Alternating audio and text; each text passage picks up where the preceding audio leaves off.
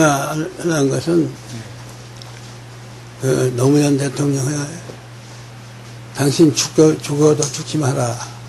죽어서도 죽지 마라. 예. 음, 우리는 당신이 필요하다. 음, 그래서 국민의 마음속에 살아가지고 네. 이 3대 위기, 음, 이 국난을 헤쳐가는데 당신이 힘이 됐다. 네.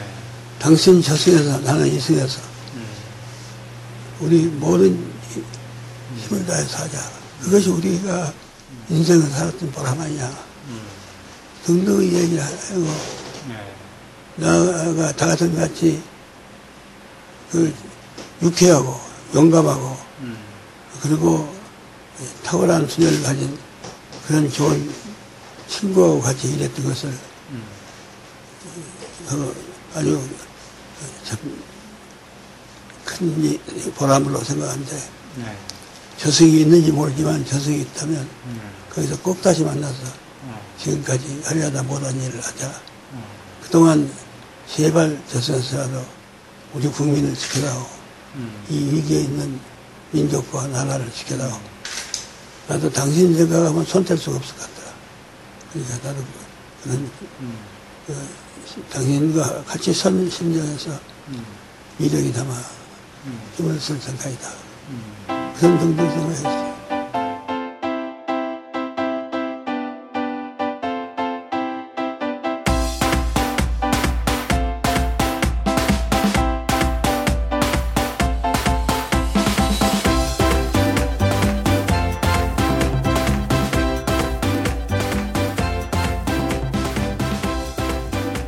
지민이 진노입니다. 나는 진노다. 22회 시작하겠습니다. 와. 와!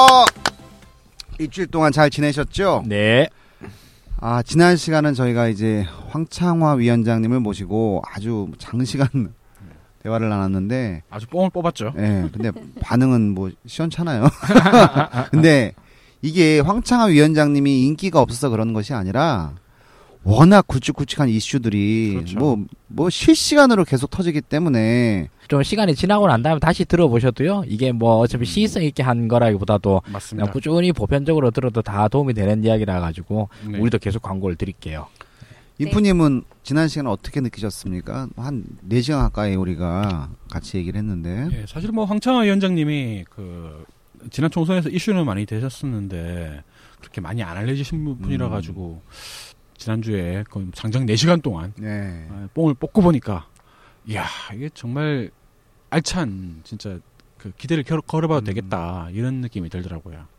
저 우리 하수장님은 저도 마찬가지입니다. 사실 네. 뭐 말씀은 많이 들었었거든요. 네. 예전에도. 네. 근데 뭐 진짜 몰랐던 전혀 몰랐던 이야기들도 많이 들었고요. 음. 어, 저, 저는 계속 이제 한명숙 위원장 총리님의 그 제일 그 참모로 그렇게 알고 있었는데 그 총리실 들어가시기 전까지는 뭐 얼굴도 모르셨다 그래서 아니 음, 저기 그렇죠. 전혀 모르셨다 예, 그러셨잖아요. 이제 그런 이야기라든지 음. 뭐 아무튼 재밌게 들었습니다. 저는. 순수 취업으로 네.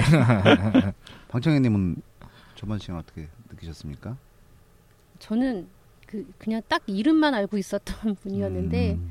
네 시간 동안 들으면서 아, 이 친노 쪽 분들이 능력 있는 분들이 많구나라는 생각이 들었습니다. 음. 맞아요. 저는 개인적으로 이분도 정말 착하다. 아, 참 이쪽 사람들은 참 착하고 선하구나. 그런 좀 느낌을 많이 받았고요. 그리고 착함에도 불구하고 아 일을 할 줄 아는구나라는 생각이 좀 있었습니다. 이. 이 총리실에서 연임될 정도의 실력이면 사실은 뭐 이 이해찬 총리님에서 한명수 총리님으로 넘어가면서 비서관에서 수석으로 이제 승전을 하셨거든요. 영전하셨는데 이런 경우가 쉽진 않다라고 하더라고요. 자기 사람 뭐 예. 드물 것 같아요. 진짜. 예. 예. 능력으로 인정을 받았던 사람이고 여러 가지 그 당시에 이슈가 됐던 현안들을 뒤에서 묵묵히 총리니 총리들이 애를 먹지 않게끔 그 모든 일처리를 해- 했던 이유가 아 이런 분 덕분이구나라는 생각이 좀 들었습니다. 하여튼 뭐 좋은 시간을 가졌는데 어 반응은 그렇게 뜨겁지 않아 가지고 좀 안타깝지만 뭐 계속적으로 뭐 이, 이 우리 나는 친노다 방송이 이어지는 한 계속적으로 우리 황창하 위원장님은 이제 응원하는 걸로 그렇게 하겠습니다.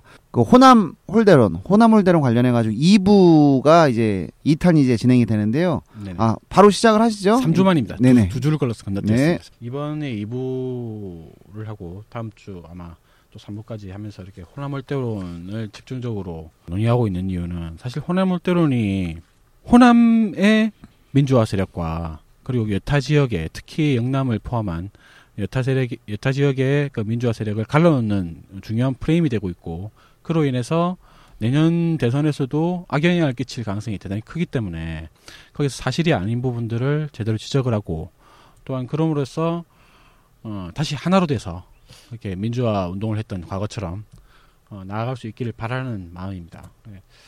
그런 측면에서 어, 이해를 해주시면 감사하겠습니다. 자, 호남올대론에서 말하는 호남올대는 실제로 존재했었고 지금도 완전히 없어지지 않은 게 사실입니다. 전라도라고 말을 하면 비하의 의미가 된다는 자체가 홍어라는 말 자체가 어, 비하의 의미가 되는 그게 이제 역설적으로 증명이 되는 거죠. 거꾸로 말해서 이제 또 호남올대론에서 함께 등장하는 영남 패권론 이 부분도 상당 부분 사실입니다. 네, 뭐, 그 그렇습니다. 전체를 다 말할 수 뭐다 설명할 수 있는 건 아니지만 네. 박정희 독재 18년간 그리고 전두환 노태우 여기까지의 그 군사 정부와 그리고 김영삼 정부까지도 어, 여기까지 총 현대사 37년간 명백하게 정치적으로 호남할 때가 있었습니다. 그 전에 뭐 신라 시대부터 그랬다는 이런 얘기들은 뭐 사실 별로 할 가치는 없을 것 같아요. 네네. 하지만 적어도 현대에 들어서 음, 이렇게 거의 40년 가까이 호남올 때가 실제했다는 것은 분명합니다. 피해가 있으면 피해 의식은 당연한 겁니다. 그래서 피해가 완, 피해가 완전히 회복되지 않은 상태에서 피해 의식을 왜 버리지 않느냐고 되묻는 것은 어불성설이죠. 물론 김대중 대통령 당선으로 인해서 상당 부분 심정적 치유가 이루어졌다고 보는 것도 사실이지만 어, 37년 동안 각인된 피해 의식이 5년 사이에 치유되기는 쉽지 않을 게 분명하죠. 음. 아직 갈 길이 한참 멉니다. 그런데 최근에 호남 홀대론에서 정말 문제인 부분은 이게 사실이 아니어서가 아니라 어, 노무현과 문재인 그리고 친노가 마치 호남을 홀대한 주역이라도 되는 것처럼 음. 혹은 호남 홀대 세력의 아류라도 되는 것처럼 꾸며지고 있다는 거죠. 음. 사실 문재인과 노무현은 부산 출신이긴 해도 그곳에서 기득권층이 아닌 민주화 세력으로서 영남의 패권 세력과는 대척점에 섰던 사람들입니다. 음. 잘 그렇죠. 알려진 사람 어, 사실이죠. 그렇죠. 그럼에도 이런 명백한 사실을 의심하도록 여러 가지 왜곡된 논리들이 어, 동원돼서 지금 나돌고 있습니다. 지난번 일부에서 따져봤던 것처럼 어, 노무현 혹은 문재인이 했던 말 혹은 행동이라고 알려졌던 내용, 내용들 중에서 상당수가 아니 모두죠.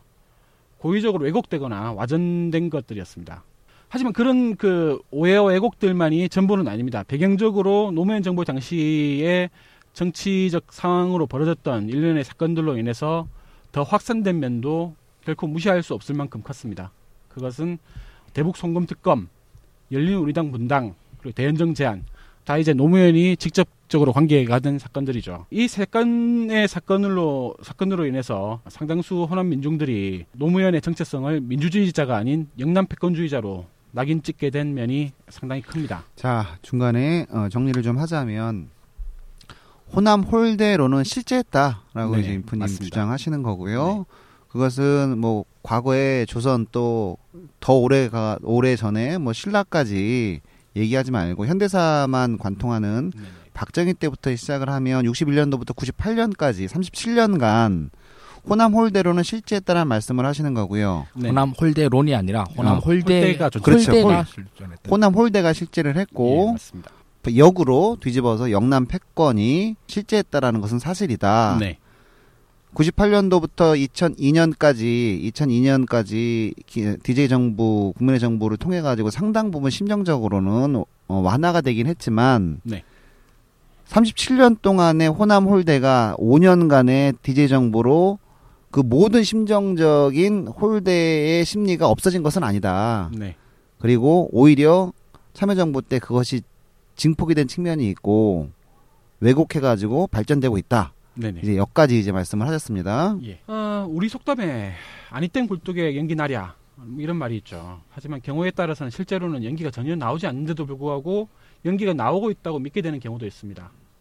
어, 충격과 의심 그리고 확신 이렇게 3단계를 거치게 되면은 없는 일도 있는 것처럼 음, 보이게 어, 착시를 일으킬 수가 있죠. 사실 이 노무현 당시의 세 건의 사건들이 너무 대, 어, 차례대로 보자면은 대북 송금 특검 수용으로 인해서 어, 호남 음, 민중들이 충격을 받았었고 그리고 열린 우리당 분당으로 인해서 본격적으로 의심을 시작하고 그리고 대연정 제안으로 인해서 확신을 하게 된 거죠. 이런 3단계를 거쳐서 의심이 확신으로 굳어지면 합리적인 반론이 아무리 나오더라도 제대로 파- 판단을 하지 못하고 눈이 어두워지게 됩니다. 어, 거기에 어, 오랜 피해의식까지 더해지면 더욱더 그렇죠. 따라서 상당수 호남 국민들이 빠져있는 노무현 호- 호남 홀대론, 영남 패권주의자론 이런 맹신을 벗어나려면 이 세 가지 모두가 사실이 아님을 이해할 수 있어야 됩니다. 물론 세 가지 모두 노무현이 대통령으로 직접적으로 관- 관계되어 있는 것이지만은 그것이 호남을 홀대하거나 영남을 우대하려는 등의 목적이 아니었다는 거죠. 자, 이 일련의 사건 세 건 중에서 가장 먼저 시기적으로 먼저 나왔었던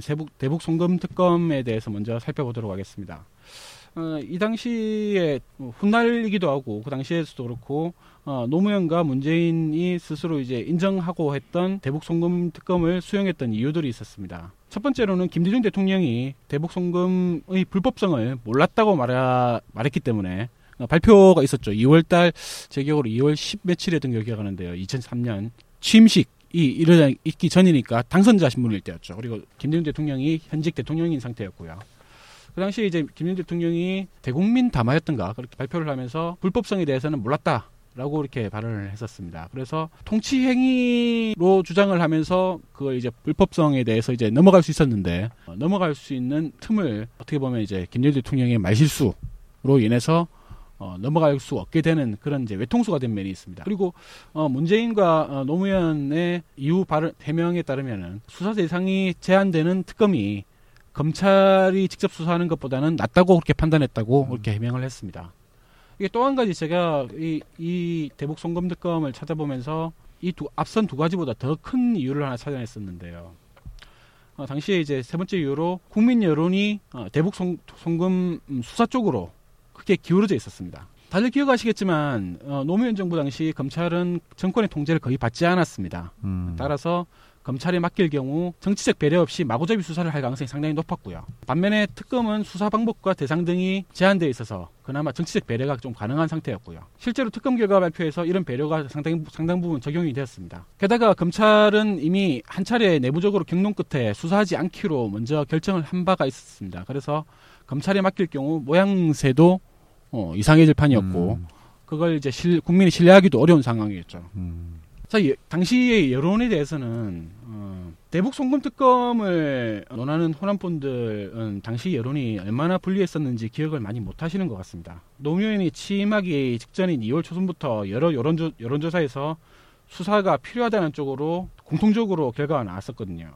음, 2월 5일 조선일보하고 어, 한국일, 한국갤럽 공동조사에서는 검찰 수사 여론이 59, 55.9% 그리고 김대중 해명에 대한 반대가 55.3%. 과반수가 수사가 필요하고 김대중 해명, 김대중 대통령의 해명이 충분하지 않다라고 이렇게 답- 답- 답변을 했던 겁니다. 수사가 필요하지 않다 이런 여론은 30%대에 머물렀습니다. 어, 압도적인 차이였죠, 상당히. 조선일보하고 한- 한국갤럽의 조사에서만 나온 게 아니라 바로 그 이틀 후 그 중앙일보 여론조사에서도 특검 필요가 이, 이때는 훨씬 더 많이 나왔습니다. 예, 72.9% 압도적으로 많은 사람들이 특검이 필요하다라고 이렇게 답변을 했고요. 또 김대중 대통령의 해명이 불충분하다라고 하는 답변은 60.6% 그렇게 나왔습니다.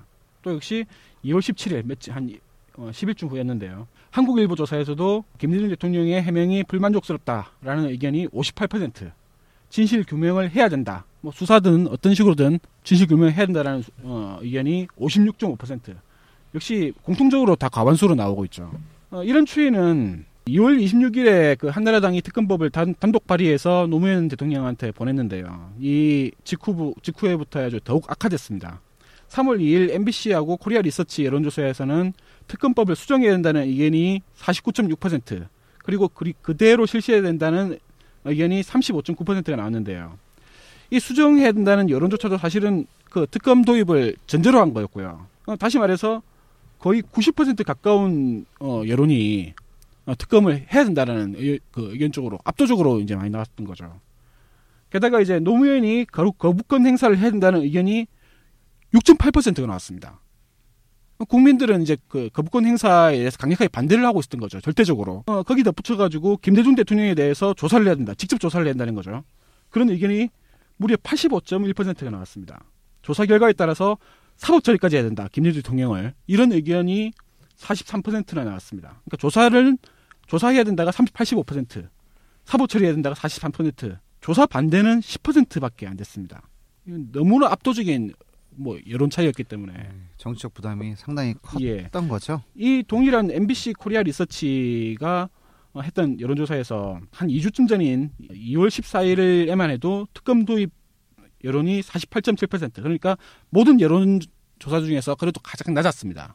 근데 이렇게 돌변했던 거죠. 그러니까 당시 한나라당이었죠. 한나라당이 당시에 그 대북 송금 특검으로 여론몰이를 정말 잘했다고밖에는 음. 말할 수가 없습니다. 그 전에 그 전에도 과반수였지만 특검법이 폭로화시켜서 노무현에게 보낸 이후로는 특검이 필요하다는 의견이 폭증했던 겁니다. 음. 뭐 날치기였긴 했지만 절차상으로 특검법이 국회에서 통과되어 가지고 노무현의 책상 위에 올라가 있었고 게다가 국민 여론은 특검 수용 쪽으로 크게 기울어져 있었습니다. 물론 그걸 다 무시하고 거부권을 행사하는 것도 절차상으로는 가능은 했지만 취임 직후였지 않습니까? 어, 2월 어, 20 며칠에 취임하고 그 불과 어, 며칠 안 돼서 거대 야당은 물론이고 국민 여론을 동시에 묵살해야 되는 이런 행위가 현실적으로는 거의 불가능했던 거죠. 당시에 여론이 이렇게 약, 어, 악화되어 있었던 점을 노무현 호남몰대론을 주장하시는 분들은 다 쏙 다 빼먹고 있습니다. 뭐 장문으로 그렇게 어, 노무현이 잘못한 거에 대해서 이렇게 주장하시는 분들도 얼마나 당시에 노무현이 깝깝한 상황이었는지 어, 전혀 언급조차 안 하고 있죠. 결국 노무현은 3월 14일에 법안 수정을 전제로 해서 특검법을 수용해서 어, 수용하겠다고 발표를 해- 했고요. 대북 송금 특검의 결과 발표는 대략 3개월 한 100일 정도 되죠. 그해 6월 25일에 어, 발표가 됐는데요. 수사 기간 연장을 그때 그 송도한 특검이 요청, 요청을 했습니다만은 노무현이 불허를 했고 어, 당시 특검 결과 발표에서 핵심이 두 가지였는데 첫 번째는 4억 불은 그러니까 총 그때 의혹이 있었던 그 송금 특검 액수가 5억 불? 어, 송금 액수가 5억 불이었고요. 네. 예, 그 중에서 4억 불은 현대그룹의 사업을 위한 선투자금이다. 그러니까 네. 이건 기업의 투자다라고 네. 보고 정부가 1억 불을 부담했는데 이것은 정책적인 대북 지원금이다. 네. 즉 이게 불법성이 있을지 어떨지 모르겠지만 문제가 없었다라는 겁니다. 이게 어, 지원 의도 자체는. 근데 두 번째로 다만 이게 정상회담 전에 다 송금되고 비밀리에 송금한 것까지는 절차적, 절차적인 정당성이 확보되지 않아서 정상회담과의 연관성을 부인할 수 없다라고 음. 이렇게 발을, 어, 발표를 했습니다. 그러니까 송도한 특검이 당시에 정치적으로 상당히 나름대로 머리를 많이 굴린 거죠. 불법성이 좀 있기는 했지만 그렇죠. 전체 음, 의도 그러네요. 자체가 불법은 아니었다라고 네. 말하는 취지였던 겁니다. 네. 절차적으로 미숙했다라는 거네요. 사실은. 그렇죠. 예. 절차상 문제일 뿐이지 네, 네.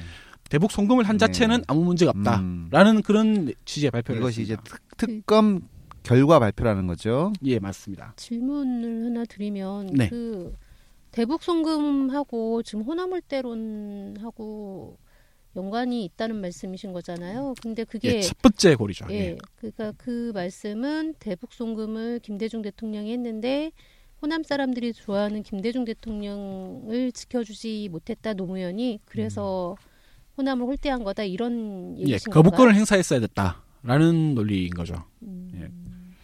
그러니까 사실은 이게 대북 송금 관련해서는 심리적 측면이 상당히 많지 않습니까? 네네. 예, 호남인들의 심리를 자극한 측면이 있습니다. 그러니까 맞습니다. 여론이고 뭐고 사실은 다 분리 그 당시에는 상당히 분리 참여정부한테는 엄청난 그 부담감이지 예, 않습니까? 완전히 막다른 골목에 새로. 이 시작한 정부인데 이 대북 송금 관련해 가지고 그 당시 한나라당이 노린 거는 새로운 정부에 대한 길들이기거든요. 네. 새로운 정부에 대한 길들이기 차원에서 대북 송금 특검을 주장을 했던 거고 정치적으로 저는 미숙했다고 봐요. 이게 여론이 아무리 안 좋더라도 거부권을 하지 않았던 제3의 방법이 분명히 있었을 텐데라는 생각이 들고 너무 참여정부가 초창기에 나이브하게 이것을 껌으로 오케이를 해가지고 이것을 정치적으로 타협을 하자 라는 생각을 하지 않았나 뭐 이런 생각이 좀 들고 이미 그 당시에 호남의 민심은 상당히 이반이 시작이 됐다 저는 그렇게 보거든요 사실은 이게 심리적 문제이기 때문에 여기 잠깐 제가 네네 이게 그 대북 송금 문제는 아무튼 뭐 참 괴로운 문제죠. 네네. 괴로운 문제였었고 그러는데 이게 아 문제는 뭐냐면 이게 사법 판단의 대상이 돼버린 거거든요. 음, 그렇죠. 예. 이 사법 판단의 대상이 된 것 때문에 이제 결정적으로 벌어지게 됐었는데 그 이 대통령의 행위들 중에서 고도의 정치적 판단이 요구되는 부분에 대해서는 통치행위 이론이라는 게 있어요. 이건 네네. 통치행위이기 때문에 아 이건 사법부의 판단으로 하기 적절하지 않다라고 네. 하는 이런 이론이 있거든요. 이게 이제 많이 써먹어요. 뭐 나쁜 쪽으로 써먹고 좋은 쪽으로 써먹고 그렇습니다. 뭐 예를 들면 뭐 쿠데타 했는 게 검찰을 불기소하면서 통치행위라서 우리가 뭐 규수할 수 없다. 뭐 음. 전두환 쿠데타 뭐 음. 이런 얘기도 사법 하- 이론이죠. 예, 예, 사법부의 이론인데요. 이 헌법재판소에서 쓰고 대법원에서 쓰고 이러니까 뭐 공인된 이론인데 이게 그 따르기 이론이 아니라. 음. 그래서 노무현 대통령도 처음에는 아 이 문제 저기 들었을 때 이건 통치행위에 관한 문제이기 때문에 네네. 이건 저기 그 사법부의 판단으로 넘길 수 없다라고 네. 얘기를 하려고 했었어요. 네네. 그렇게 예, 많이 노렸, 노렸었죠. 예. 이게 왜 안 됐냐 하면 음, 통치행위를 하려고 그러면 통치행위 주체가 내가 그걸 했다라는 걸 인정을 해야 되지 않습니까? 그렇습니다. 대통령이 했다라고 인정이 음. 돼야 되는 그렇죠. 거죠. 김대중 음. 대통령이 내가 했다라고 인정을 해야 되지 음. 않습니까? 그게 아니면 하다 못해 그 밑에 최 밑에 있던 박지원 같은 사람이라도 음, 내가 알아서 했다. 라고 얘기까지만 했었어도 음. 그러면은 통치행위로 해서 밀고 나갈 수가 있었어요. 네네. 박지원 비서실장이었으니까 예. 그게 가능했죠. 그것까지도 계속 고려를 하고 있었거든요. 근데 김대중 얘기해서 사인이 안 맞았는지 어쨌는지 모르겠는데 전 사인이 안 맞았다. 음. 근데 너무 아쉬운 거예요. 그게. 음. 김대중 대통령이 직접 그러셨죠. 기자회견에 나와가지고 모른다라고 네. 공식적으로 얘기를 해버렸어요. 그러니까요. 그럼 대통령께서 모른다고 하신 문제인데 음. 증거는 나왔다. 그럼 수사를 해야 되지 않느냐라고 넘어가 버리는 거예요. 음. 그래서 나온 게 특검이냐 검찰이냐 이거였거든요. 네. 근데 특검이냐 검찰이냐 이건데 1. 검찰로 넘기는 수가 있습니다. 그럼 이거는 진짜 대책이 없어지는 거예요. 대책이 없죠. 예. 대책이 없는 게 일단 검찰은 검찰 수사는 무한정이기 때문에 음. 이게 기한의 연장이 없어요. 그렇죠. 어디까지 또 파- 파급될지도 모르고. 예, 어디까지 파급될지도 모르고 수사의 범위를 정할 수도 없는. 범위의 문제라고 봐요. 예. 범위도 문제고 기한도 문제고 둘다 네. 문제인데 이렇게 되기 때문에 그래서 특검 쪽으로 넘어간 거예요. 음. 사실 뭐 피해 최소화라고 얘기할 수도 있는데 이거가 직접 뭐 일단 동교동계나 이런 쪽에서 당하는 쪽에서는 이게 용납이 안 됐던 거죠. 음. 사실 뭐 그뭐 노무현 정부 쪽에서 이런저런 아쉬움이 있다 이렇게 하지만서도 제일 큰 아쉬움은 아 사실 동교동계 쪽에서 누구 하나 깃발 들고 나온 사람 하나가 없었느냐 음. 이러는 게 좀 아쉬워요 음. 진짜로 제일 그런 거에서 큰 책임이 있는 사람은 사실 저는 박지원 씨 같은 경우인데 그렇습니다. 뭐 네. 노무현 정부에서 누구 누가 한 명 깃발 들고 나와라 이렇게 얘기할 순 없잖아요. 그거. 근데 이제 사인을 보냈을 수는 있죠 근데 결론은 강제로 알아서 깃발을 강제로 되는데. 깃발을 들게 한 거 아닙니까? 그렇죠 결- 결론은. 결국은 강제로 깃발을 들게 예, 돼버린 거죠 예, 박지원 씨한테 예. 그런 건데 아 이게 저는 아까 그 손발이 안 맞았다라고 하는데 저는 이게 사실은 너무 너무 안타까운 거예요. 손발이 이렇게 안 맞을 수 있나? 좀 미숙했다고 봐요. 이 당시에 초창기에 참여정부 때 계속적으로 신호를 보내든가 사실은 뭐 김대중 대통령님한테 좀 뒤로 밑으로 언지를 하거나 사실은 이런 과정들이 좀 있었어야 되는데 그게 대뜸 김대중 대통령께서 나는 모르는 일이다라고 말씀을 하셔버리니까 이미 통치행위라는 것에 대해서 물 건너 가버렸다. 이렇게 된 사실이거든요 이게. 그렇죠. 그게 제일 아쉽죠 예. 그 당시로서 봐서는. 기자회견했던가 그 대국민 당화했던가 그게 음, 사실 그때가 이- 그 인수위 막바지였고 원활하게 물론 이제 인수위가 진행 중인 상태니까 가장 의사소통이 돼야 되겠지만 네네 권력이 넘어가고 있는 와중이기 때문에 정신이 엄청나게 없었을 거라고 저는 네. 생각을 하고요. 손발이 진짜 안 맞아도 진짜 재수가 더럽게 없었던 음. 거고 또 한편으로는 어, 새누리당이 이렇게 외치고 있는 그 한, 한나라당 당시에 어, 예, 한나라당이 그렇게 주장하고 있던 대북 선검의 불법성 문제가 그렇게까지 문제가 커질 줄은 그 당시에는 예측하기 힘들었습니다. 음. 그러니까 2월 달까지 2월 초까지만 하더라도 음. 어, 김대, 김대중 대통령이 그런 정도로 발언을 하고 넘어가려고 했던 이유도 음. 그 당시에는 2월 초까지만 하더라도 이 문제가 그렇게 막 들불처럼 퍼지는 상황은 음, 아니었거든요. 음. 근데 어 여론조사 내용을 보시다시피 그 이후로부터 지금 3월 초까지 불과 한 달 사이에 여론 여론이 어 처음에도 과반수가 수사를 해야 되는 쪽이었지만 음.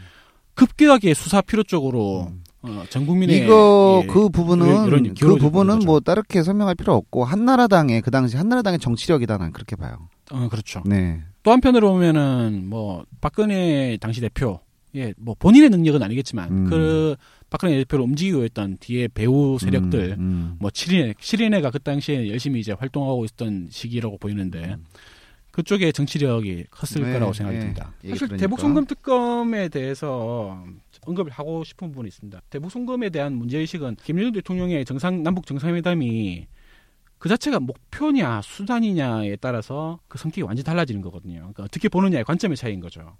그러니까 김일성 대통령이 만약에 정상회담 자체를 목표로 본다면은 정상회담을 돈을 주고 샀다라는 적대적인 시각이 가능하지 강해진 거죠. 정상회담은 최종 목표가 아니고 남북 간 평화 정착을 위한 수단이다 이렇게 바라본다면은 대북 송, 송금은 정상회담을 산 것이 아니라 남북 평화를 사, 사들인 거죠. 음. 어, 평화 비용인 거죠. 이런 그 시각이 당시에 국민들 사이에서도 좀 공유가 되었으면 좋았을 텐데 음. 국민들도 조금 미숙했던 부분이 있습니다. 음, 그러니까 기- 음. 그 노무현 대통령이나 김대중 대통령이나 그 정권 교체기의 미숙함을 떠나서 네. 사실 지금으로 봤을 때는 국민들도 좀 미숙하지 않았나. 네. 네, 그걸 절차 면에서는 문제 삼을 필요가 그렇게 없었던 음. 그 중요한 그 남북 간의 평화 무드 조성을 위한 문제였기 때문에.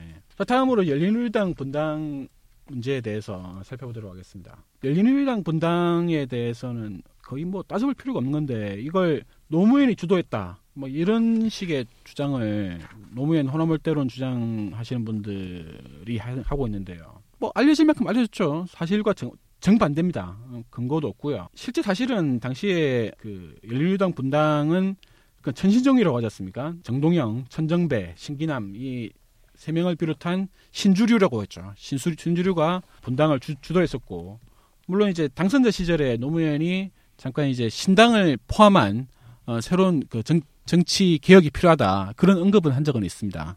근데 실제로 그걸 노무현이 계속 추진한 것도 아니고 다만 이제 맥시멈 최대치로서 신당까지도 생각할 수 있다라는 그런 이제 극단적인 상황에 대한 고, 이 과정이었었는데 천신정을 비롯한 신주류 정풍 운동으로서 그걸 몰아쳤던 거죠. 이제 구주류를 몰아내기 위한 그런 이제 수단으로서 어, 신당을 추진했던 거고요. 이 천신정 3인 주역 중에서 한 명인 그 신기남이 열린우리당이 어, 세태에 가던 2006년에 그 손석희의 신선집중에 출연해서 인터뷰를 한 적이 있는데요.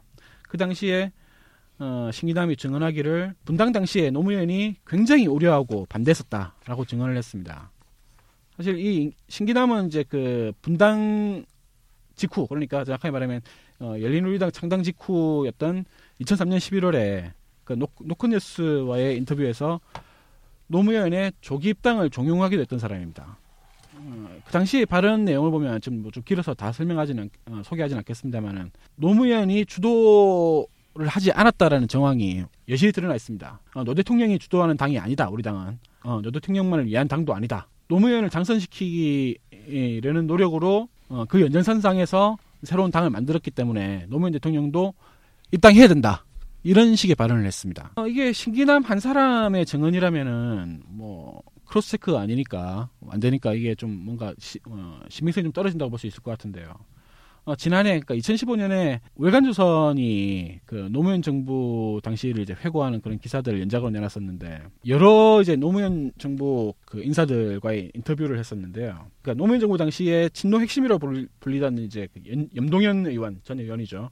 그리고 노무현 정부 내내 어, 보좌했던 김병준 교수 이런 분들 다 유명하지 않습니까? 이런 분다, 분들과 인터뷰를 했는데 신기남 전 의원의 발언과 같은 맥락의 주장을 어, 증언했습니다. 어, 특히 이제 염동현의 발언은 매우 구체적이고 상세해서 노무현이 병원까지 찾아와서 뭐 하소연을 했다.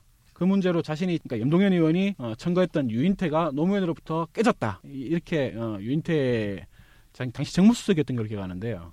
어, 그걸 이제 그 염동현 의원에게 인정을 했던 그런 내용들까지도 상세한 정황이 적혀 있습니다. 분당을 가장 앞서서 이제 주도했던 그 정동영, 천정배 이런 분들은 지금 국민의당에 가 있죠. 그래서 동교동계의 후예들하고 지금 같이 음. 엮여 있는데요. 그러면서 그 모든 게 문재인하고 친노의 탓인 양 그렇게 지금 음. 공격을 하고 있는데요. 특히 이제 뭐 천정배는 그렇다 치더라도 정동영은 열린우리당 어, 창당 이후에 당의장까지 역임하면서 당내 최대 개파를 구축하고 전행을 휘둘렸지 않습니까? 근데 이 두 사람 모두 각각 사과 한 번씩 하고는 입, 입을 싹 닦았죠. 그리고 맨날 이제 친노 탓만 하고 있습니다. 자, 그 요, 요 열린우리당이 분당된 거에 왜 호남이 홀대받은 거죠? 그게 어떻게 어, 연결이 민주당- 되는 기존에- 버림받았다라는 예, 논리죠. 기존의 새천년 아. 민주당을 깨고 깨고 나왔기 때문에 배신을 했다라고 이제 그렇죠. 호남 분들은 생각을 하는 거고 지금 잠깐 요 대목에서 정리를 하자면 호남 홀대 홀대론 호남 홀대는 실제를 했었고 호남 홀대론이라는 왜곡된 인식을 우리 인프님께서는 충격과 의심 그 다음에 확신이라는 세 단계를 거쳐 가지고 네. 인식이 됐다라는 말씀이신 거고 네. 첫 번째 충격은 대북 송금 특검의 DJ의 통치 행위를 인정하지 않고 특검 수용을 했다라는 것 네. 이고 두 번째로 의심 충격 이외에 아, 어, 혹시 진짜 저런 거 아냐라고 한 것은 열린우리당 분당 사태라고 지금 말씀을 하시는 거죠? 네. 네 네. 이어가시죠. 음, 당시에 이제 노무현이 반대를 하다가 결국 입당을 한 데에 대해서는 그 열린우리당에 입당을 했지 않습니까? 네네네. 어, 그에 대해서는 어, 정동영에 대한 배려라는 시각도 있습니다. 네. 그 이게, 이게 그 당시에 그 민주당 혹은 열린- 열린우리당 정치인들 일부에서 지금 나오는 나왔던 그런 이제 관측인데요. 정동영을 키워주기 위해서 입당을 했다라고 음. 하는 시각도 있었습니다. 그러니까 이건 노무현 친노 쪽에서 나오는 게 아니라 그 외에 다른 쪽의 정치인이었던 걸로 보고 어, 알고 있습니다. 이거 관련해 가지고 그 당시에 열린우리당에 입당을 후회했지 않습니까? 노무현 네네. 대통령께서 우리 하수장님은 네. 이때 혹시 기억나실지 모르겠는데 이때 예, 노무현 대통령의 열린우리당 입당 이유 근거 뭐 이런 걸 어떻게 보세요? 몇번 이제 사실 저기 보도가 나왔습니다. 네네네. 아, 노무현 대통령은 열린우리당 창당을 처음부터 반대하셨었죠. 반대하셨었죠. 예, 반대하셨었고, 그리고 그 정동영을 비롯해서 이제 저- 그때 천신정이 계속 이제 음. 대통령 입당을 권유를 했었고, 음. 사실 뭐 노무현 대통령이 만약에 신당 창당을 하는데 참여를 안 하시면 신당이 될 수가 없잖아요. 그렇죠. 그러니까 이제 계속 했었는데, 동력을 잃는 거죠. 네. 그때 저기 결정적으로 나온 사태가 그 민주당 폭력 사태였지 않습니까? 음. 예, 그게 컸다라는 증언이 많이 있더라고요. 예, 그때 그 누구였죠? 그 이름 저기 그 좀 특이한, 예, 특이한 예, 이름 이름 의 여성 당직자 가? 이미경 의원을 갖다 머리채 휘잡는 음, 그 네. 장면 아, 기억나시죠? 예. 그 그것 때문에 입당하셨어요. 예. 그 예, 그런 분석이 되게 많더라고요. 예, 예. 예, 분석이 아니라 그건 저기 증언이 몇 번 나왔었습니다. 네. 그제 결국 포기할 수밖에 없다라고 예. 이제 더 이상은. 도저히 못 가겠다 음. 이러는 반 나오셨고, 아니 그것도 그러는 게 사실 대통령 당선되고 난 다음에 맨 처음에 하나갑이 아 저기 대통령 그 당선 확정 이후에 하나갑이 저기 노무현 대통령 옆에 살짝 붙어가지고 아 탈당자들도 입당 요렇게 이제 귓속말 음. 해가지고 그때 아 그러시자고 어 그렇게까지 얘기하실 정도로 당에 대한 애정이 있으셨거든요. 그리고 지금 와서 그렇지만서도 근데 진짜 저기 2002년을 다시 되돌아가 보면은 그때 우리 열기가 뜨거웠지 않습니까? 네. 열기 뜨거웠는데 아 노무현 후보를 지지한다. 그럼 아 뭐 그러냐 다 얘기를 해요. 근데 노무현 후보를 지지한다가 아니라 난 새천년 민주당의 노무현 후보를 지지한다. 그러면은 다들 눈을 동그랗게 뜨고 봐요. 음. 무슨 소리를 하는 거냐 이 바보야 뭐 이러는 이미지였었거든요 제가 그 꼬라지 보기 싫어가지고 저는 늘 얘기를 했었어요 새천년 민주당의 노무현 후보를 지지한다라고 왜냐면 대통령 후보는 당의 후보였었거든요 음. 근데 그 그런 이런 얘기를 하는 게 뭐냐면 그 당시에 새천년 민주당은 정말로 뭐 인기가 0이에요 음. 인기가 0이에요 진짜 고정 지지층 이런 것도 아예 없었을 음. 정도였고 음. 서울 시내에서 새천년 민주당 지지한다 이런 얘기를 하면은 정말 미친년 소리 듣는 음. 이런 분위기였었거든요. 그 당시에도 불구하고 그 민주당의 깃발을 갖다 끝까지 붙들고 있었던 게 누굽니까 진짜 음. 동교동이 다 도망갔잖아요.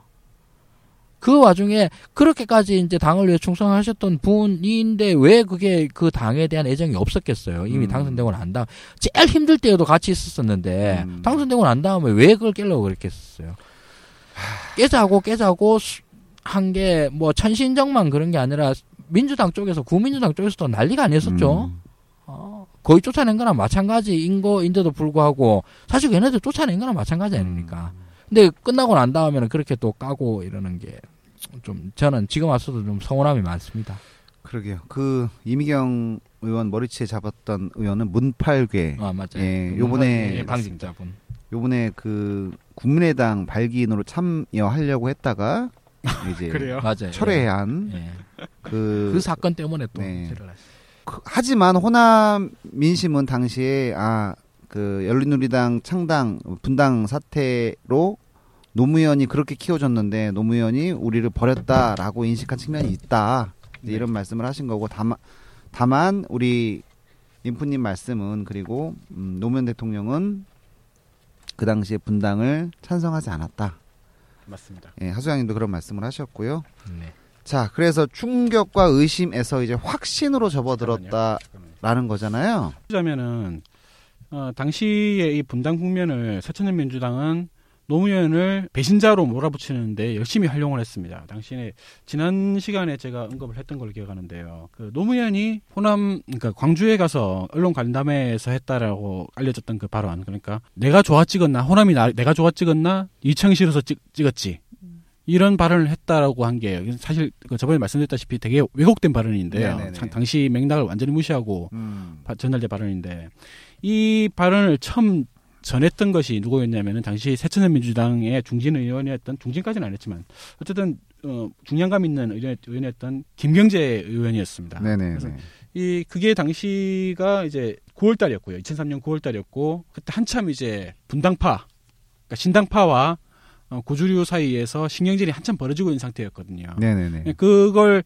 거기서 이제 어떤 주도권을 가지려는 목적으로 노무현의 발언을 왜곡, 왜곡 해서 전했던 겁니다. 그래서 네. 한바탕 파란이 일어났고 당시에 어, 일보를 전했던 경향신문 기자가 어, 광의적으로 봤을 때 오보라는 네. 그런 시인을 여러 언론사에 네. 어, 공통적으로 올리면서 지난 시간에 얘기를 했었죠. 예, 예. 네. 그렇게 해명을 하기도 했었습니다. 그럴 정도로 새천년민주당은 이 그 열린우리당 분당을 그 노무현에 대한 비난의 근거로 사용하기 위해서 진노에 대한 그 비난의 근거로 사용하기 위해서 많이 애를 썼었던 거죠. 네네. 상당 부분 주요했다고 볼 수 있는 게 지금 이제 그 노무현 호남물대론을 주장하시는 분들의 논리에 그게 포함되어 있다라는 거 중요한 근거로서 음. 어, 그런 것도 알수 있겠습니다. 자 마지막으로 이제 대연정 제안에 대해서 음, 살펴보겠는데요.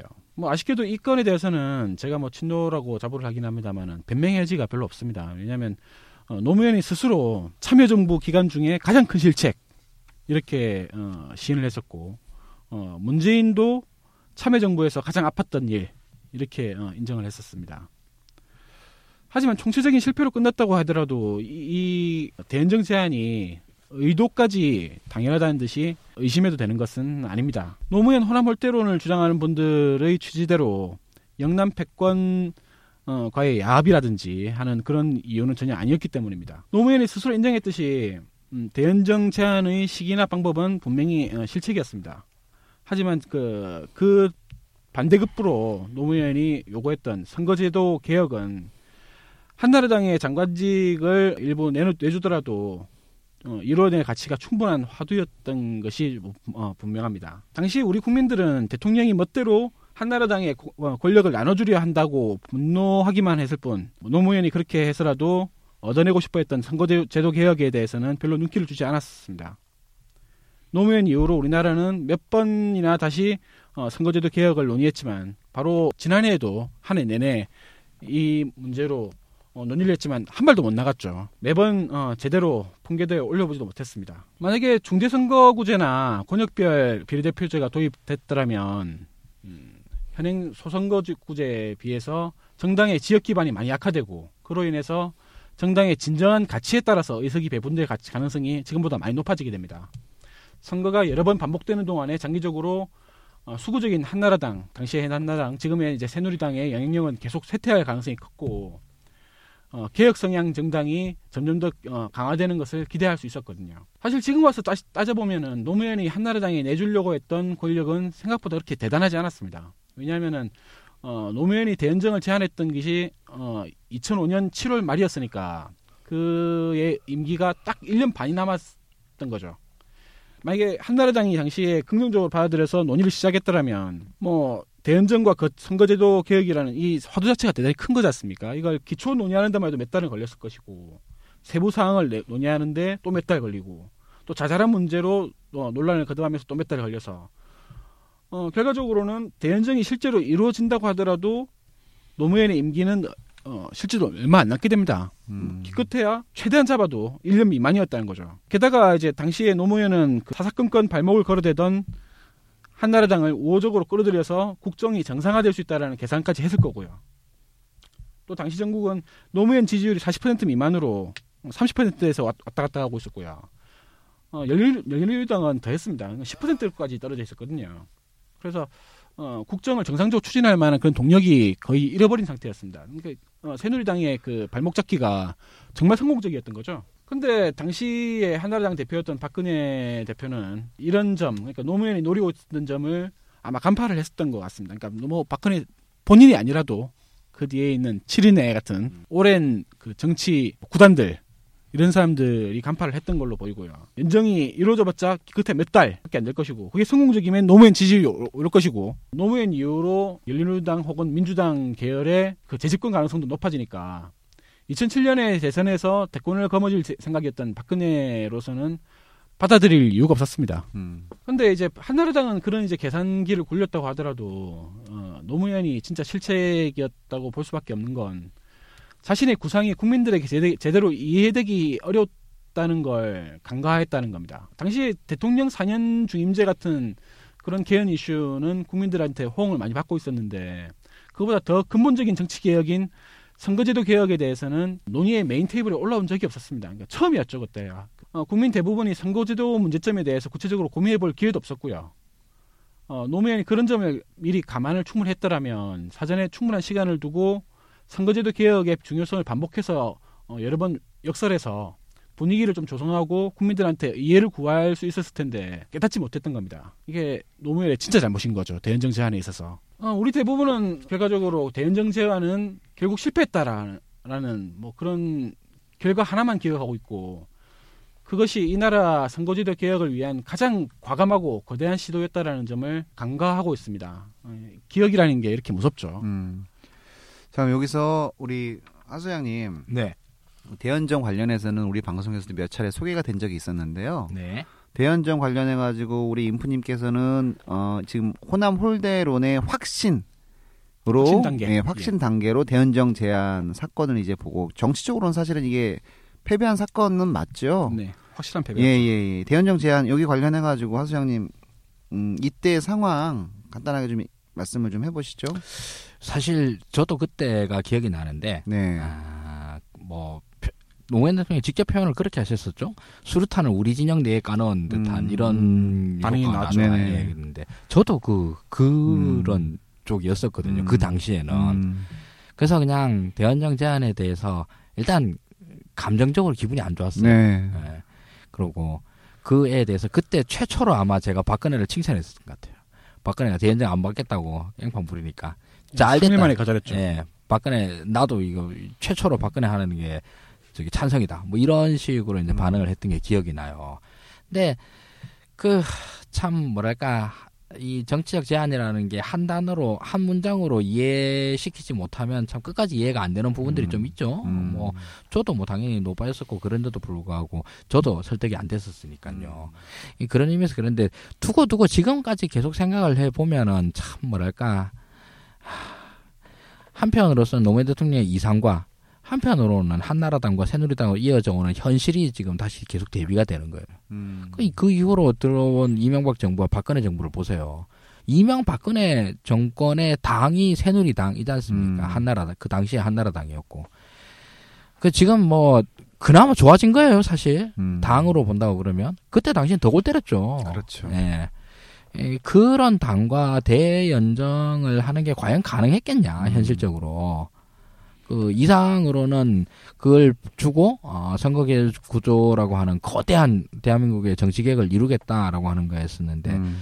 이참 제도만으로 바뀌기 힘든 새누리당의 현실을 보면서 어, 참 저도 좀 만감이 교차합니다. 뭐 지금 와서는 그때 당시에 어떤 의미로 하셨는가 이런 건 이해를 해요. 그러니까요. 이해를 음. 하는데 그럼에도 불구하고 저 새누리당 저 친구들과 무언가 함께 일을 한다는 것 자체는 정말 불가능이 아니었나 음. 이런 생각이 계속 듭니다.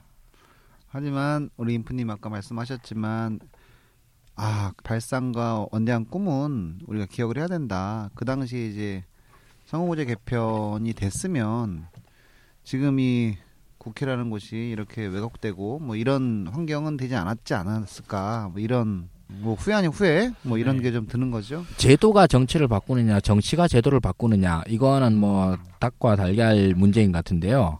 아, 대통령께서는 제도가 정치를 바꿨으면 좋겠다. 음. 정치라고 하는 건 몇 가지가 있죠. 첫째로는 지역주의가 음. 있고, 둘째로는 여소야 대 국면이라든가 이렇게 당과 아니, 국회와 행정부가 음. 무한 충돌하고 거기에 접점을 못 찾는 음. 이런 문제에 대해서 엄청 고민을 많이 하셨었죠. 그렇죠. 이제 그런 거에 연장선상에서 대연정도 나왔고 대연정 같은 경우에는 국회가 뭐 틈만 나면 그냥 공전을 시키고 음. 난리를 치고 이러니까 이거에 대해서 책임 정치를 한번 구현시켜 보자. 음. 라고 하는 의미에서 그걸 제안을 하신 거죠. 그렇죠. 예, 그런 거고. 두 번째로는 뭐 선거구조 개편을 갖다가 받으면은 그걸로 인해 가지고 지역구도를 완화시키겠다. 그렇습니다. 이런 제안이셨던 거죠. 네네네. 그런데 이제 이 제도로서 이렇게 만들어 보자라고 하는 건데 저는 지금까지도 봐서는 뭐 이후에 이명박과 박근혜를 보면서 아, 그 제안이 설사 대연정 제안을 한나라에 받았다 하더라도 노무현 대통령의 그 목표가 과연 이루어졌겠느냐. 그런 면에서 계속 아쉬움이 남죠. 안 됐을 것 같다.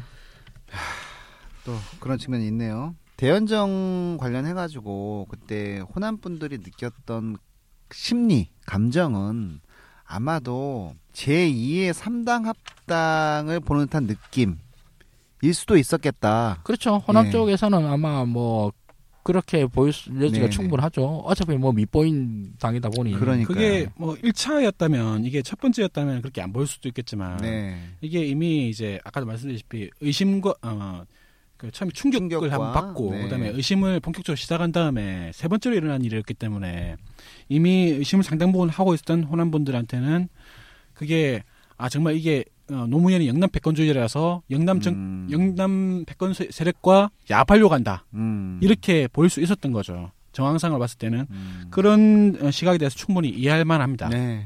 그러네요. 다만 이제 노무현이 당시에 이제 내연정에 완전히 실패를 했지만 음. 뭐 아무것도 못 가지고 완전히 뭐 결과적으로, 지지층 다, 네. 예 지지층도 다 까먹고 네. 뭐 한나라당 뭐 박근혜 당시 대표만 반대를 하고 끝난 게 아니라 지지층 대부분이 일제히 반대를 하고 어 또 호남 거의 맹폭을 했죠. 예 뭐 사실 한, 보수 그 수구 당시에 세력뿐이 아니라 뭐 한나라당의 비판은 아무것도 아니었어요 네네. 당시에는 네. 그냥 싫어 네. 이거밖에 없었거든요. 근데 지지층이 대거 이제 뭐 폭격을 했으니까. 예. 네.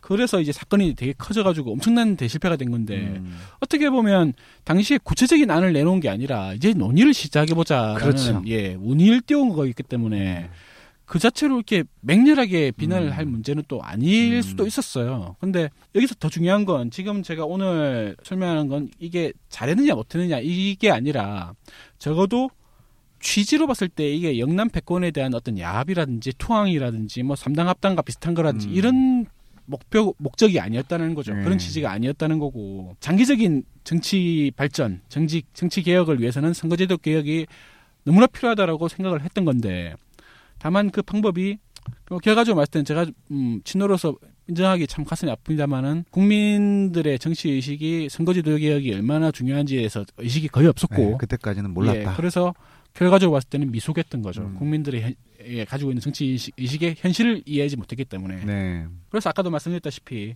어, 노무현 대통령이 당시에 어, 국민들에게 선거제도의 규- 어, 중요성을 좀 미리 좀 많이 역설을 하고 음. 여당 의원들한테도 좀 협조를 해달라 해가지고 같이 좀 떠들어주고 그래서 우리 정치의 미래는 선거제도 개혁에 달려 있다라는 공감대를 좀 확산을 시켰다면 음. 그렇게 어, 일방적으로 이제 매도를 당하지는 않지 않았을까. 뭐 실패는 했다고 하더라도 대연정 자체가 그런 아쉬움이 많이 남습니다. 자 여기까지 대북 송금 특검에서 열린 우리당 분당 그리고 대연정 제안까지 노무현이 호남 몰대를 했다고 비난받는 일련의 새 사건들에 대해서 살펴봤는데요. 물론 중간 중간에 또 소소한 것들도 있어요. 있었죠. 예. 예. 근데 그 세, 새 있네. 사건이 워낙 컸죠. 그렇습니다. 예. 돌아보면 대북 송금 특검은 피해 나갈 다른 수가 거의 없었고요. 음. 음, 일단 무엇보다도 여론이 너무나 악화돼 있었기 때문에 또 열린우리당 분당은 노무현이 아닌 정동영, 천전배, 신, 뭐, 신기남 이런 그 신주류들이 주도했던 것에 노무현이 마지막에서 이제 동참했던 그런 일이었고 대연정 제안은 정치 개혁을 위한 음, 장기적 그 포석이었던 어, 어, 처음으로 돌아가서 호남 몰대도 분명히 있었고 영남 패권도 분명히 있었습니다. 그리고 지금도 상당 부분 존재하고요. 이런 호남 몰대와 영남 패권의 주역이 노무현과 문재인 음, 이라는 거는 억측도 너무 황당한 억측인 거죠. 그럼에도 어, 실체가 없음에도 반복적인 주장을 계속 듣다 보면은 음, 아니땐 굴뚝에 어, 실제로 연기가 안 나고 있음에도 불구하고 연기가 나고 있는 것처럼 믿게 되기도 합니다. 오랜 호남 차별로 인해서 인해서 이제 피해 의식이 많이 쌓인 상태에서는 이런 오해는 더욱더 확신이 되고 더 깊어지기 쉽죠. 하지만 돌아보십시오. 노무현과 문재인은 영남에서 주류가 될 수 있었음에도 불, 어, 불구하고 그걸 거부하고 민주화에 헌신을 했고 광주와 호남의 외침에 함께 공명하고 같이, 같이 외쳤던 사람들입니다. 스스로 차별받는 길을 자초하고 홀대받는 자리에 섰던 사람들이지 않습니까? 호남 분들로 대표되는 독재에 신음하는 국민들과 함께하기 위해서 나섰던 거죠. 사실 저 스스로도 부산 출신인데 음, 저야 뭐 민주화 투사도 아니고 학생 때 뭐 시위를 많이 해본 것도 아닙니다만은 그래도 부산 바닥에서 김대중과 야당을 지지하면서 가족과 친구들로부터 빨갱이, 전라도놈 뭐 그런 욕 많이 들어봤습니다. 그래도 옳은 길이니까 망설이지 않고 여기까지 왔는데요. 그런데 호남 분들이 제가 호- 부산 출신이고 친노라니까 역시 뭐 영패주의자다, 뭐 영남 패권주의자다라고 욕한다면은 뭐 저로서는 그보다 땅을 치고 원통할 일이 더 없겠죠. 가슴이 많이 아픈데요. 응원하고 함께 싸워주기 위해서 달려온 원군을 적이라고 의심하기 시작하면 그 종국에는 파멸만이 있을 뿐이지 않겠습니까? 어, 수구 독주 세력 저들의 저희가 바로 딱 거기에 있겠죠. 힘을 합쳐야 됩니다. 이제 다 같이 이기는 길로 함께 갑시다. 음. 자, 그 인프님, 음, 좋은 말씀 해주셨고요. 오늘 호남홀대론 2부, 지난 시간에 1부는 통계를 통해 가지고 호남홀대론의 허구성에 대해서 말씀을 해주셨고, 참여정부 때 호- 호남홀대론의 원인과 확산, 의 심리적 저항선들이 어디에서 무너졌는가를 지금 오늘 말씀해 주신 측면이 있는 것 같습니다. 자, 그럼 다음 3부에는 어떤 말씀을 하실 건가요? 예. 지금 점점 더 고차원적으로 가고 있는데요. 뭐 네. 어, 첫 번째 살펴봤던 이제 그 호남 홀대론 자체의 표면적인 허구성 음. 그걸 이제 첫, 첫 번째 시간에 했던 거고 이번에는 이제 조금 더 깊이 들어가서 노무현을 불신하게 된 그 정치적 상황들에 네. 대해서 살펴봤던 것이고 다음 주에는 조금 더 깊이 혹은 어, 음. 높은 수준으로 가서 어, 이데올로기적 음. 음, 그 호남 홀대론을 주도하는 인사들 음. 그 정치권에 어, 빼고요. 어, 교수층과 어, 시민운동가들 이런 분들의 호남홀대론 주장에 대해서 어, 반박을 해보도록 하겠습니다. 자, 우리가 어, 호남홀대론을 주장, 어, 호남홀대론의 왜곡, 또 호남홀대론의 비열함, 저열함을 주장하는 이유는 어, 내년 대선을 통해 가지고 다시 힘을 합쳐 가지고 민주진보 세력도 호남 민주진보 세력들과 함께하기 위함이 아니겠습니까? 호남홀대론 그렇죠. 2부 우리 하수장님 총평을 해주신다면 어떤 말씀해 주실 수 있을까요?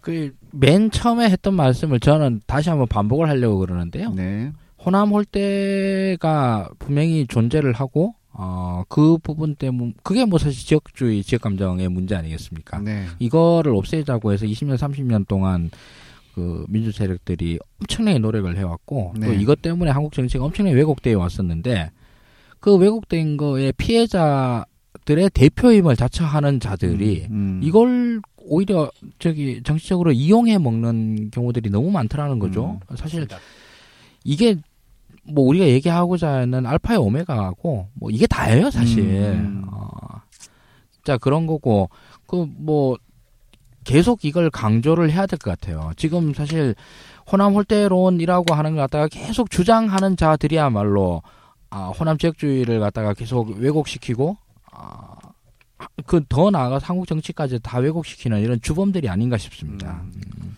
제가 사실 이 호남 홀대론에 대해서 이제 조사를 하고 어떤 이제 발언을 하기 위해서 발표를 하기 위해서 상당히 많은 그 자료들 그리고 호남홀대론을 주장하시는 분들의 글들을 제가 할 수 있는 데까지는 거의 다 읽어봤습니다. 네. 엄청나게 장문도 많고 대단히 잘 쓴 글도 많아요.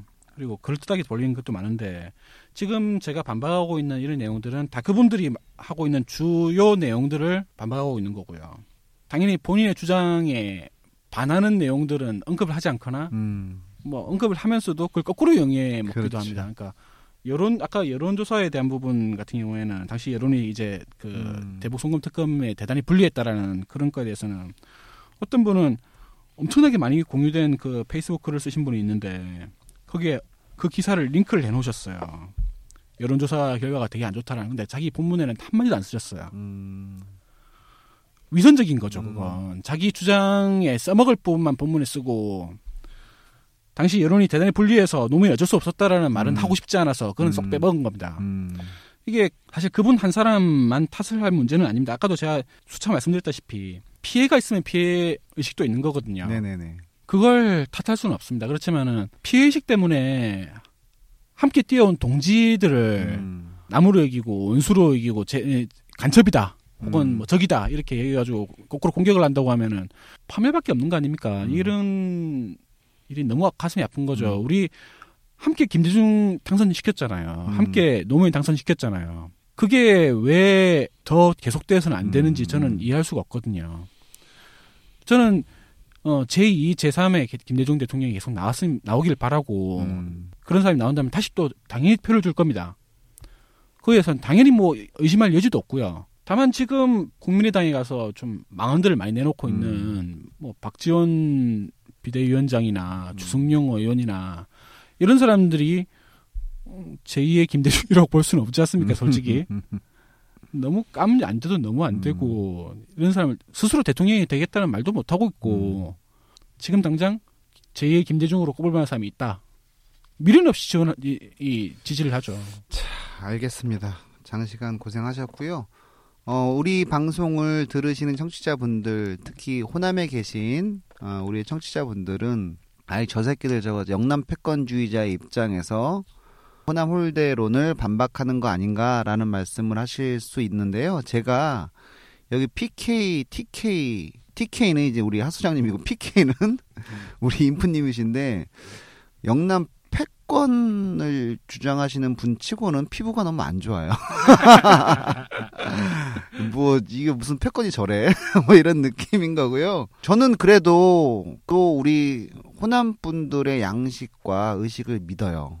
믿고 아, 반드시 다시 민주 개혁 진보 세력의 본원으로서의 위치를 찾으실 것을 저는 네. 예, 믿어 의심치 않습니다. 마지막으로 방창현님 한 말씀 하시죠. 뭐 그분들한테 이리라 저래라 얘기할 수 없죠. 그냥 그럼요. 하소연 뭐 음. 사실은 이렇대요 정도 얘기를 하는 음. 거고 저가 저는 오늘 이제 말씀하신 것 중에 김대중 선생님을 지켜주지 못한 음. 노무현에 대한 그 그그 서운함 음. 네 이게 원인이었다라고 하면 그 말씀을 드리고 싶어요. 그 노무현 대통령님 서거하셨을 때 음. 김대중 대통령님이 그러셨잖아요. 내 반쪽이 무너져 내린 것 같다고. 어, 그만큼 음, 소중한 사람이었고 동지라고 끝까지 믿, 그 돌아가시던 그 순간까지 믿으셨던 김대중 대통령님께서 믿어주셨던 분이다. 음. 근데 김대중 대통령님이 사람 볼 줄 모르는 분 아닐 텐데 음. 그런 부분으로 조금만 좀 마음을 열어 주셨으면 좋겠다.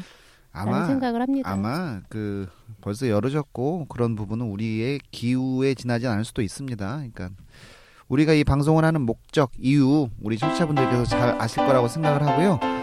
아, 나는 친노다 마치겠습니다. 감사합니다. 와.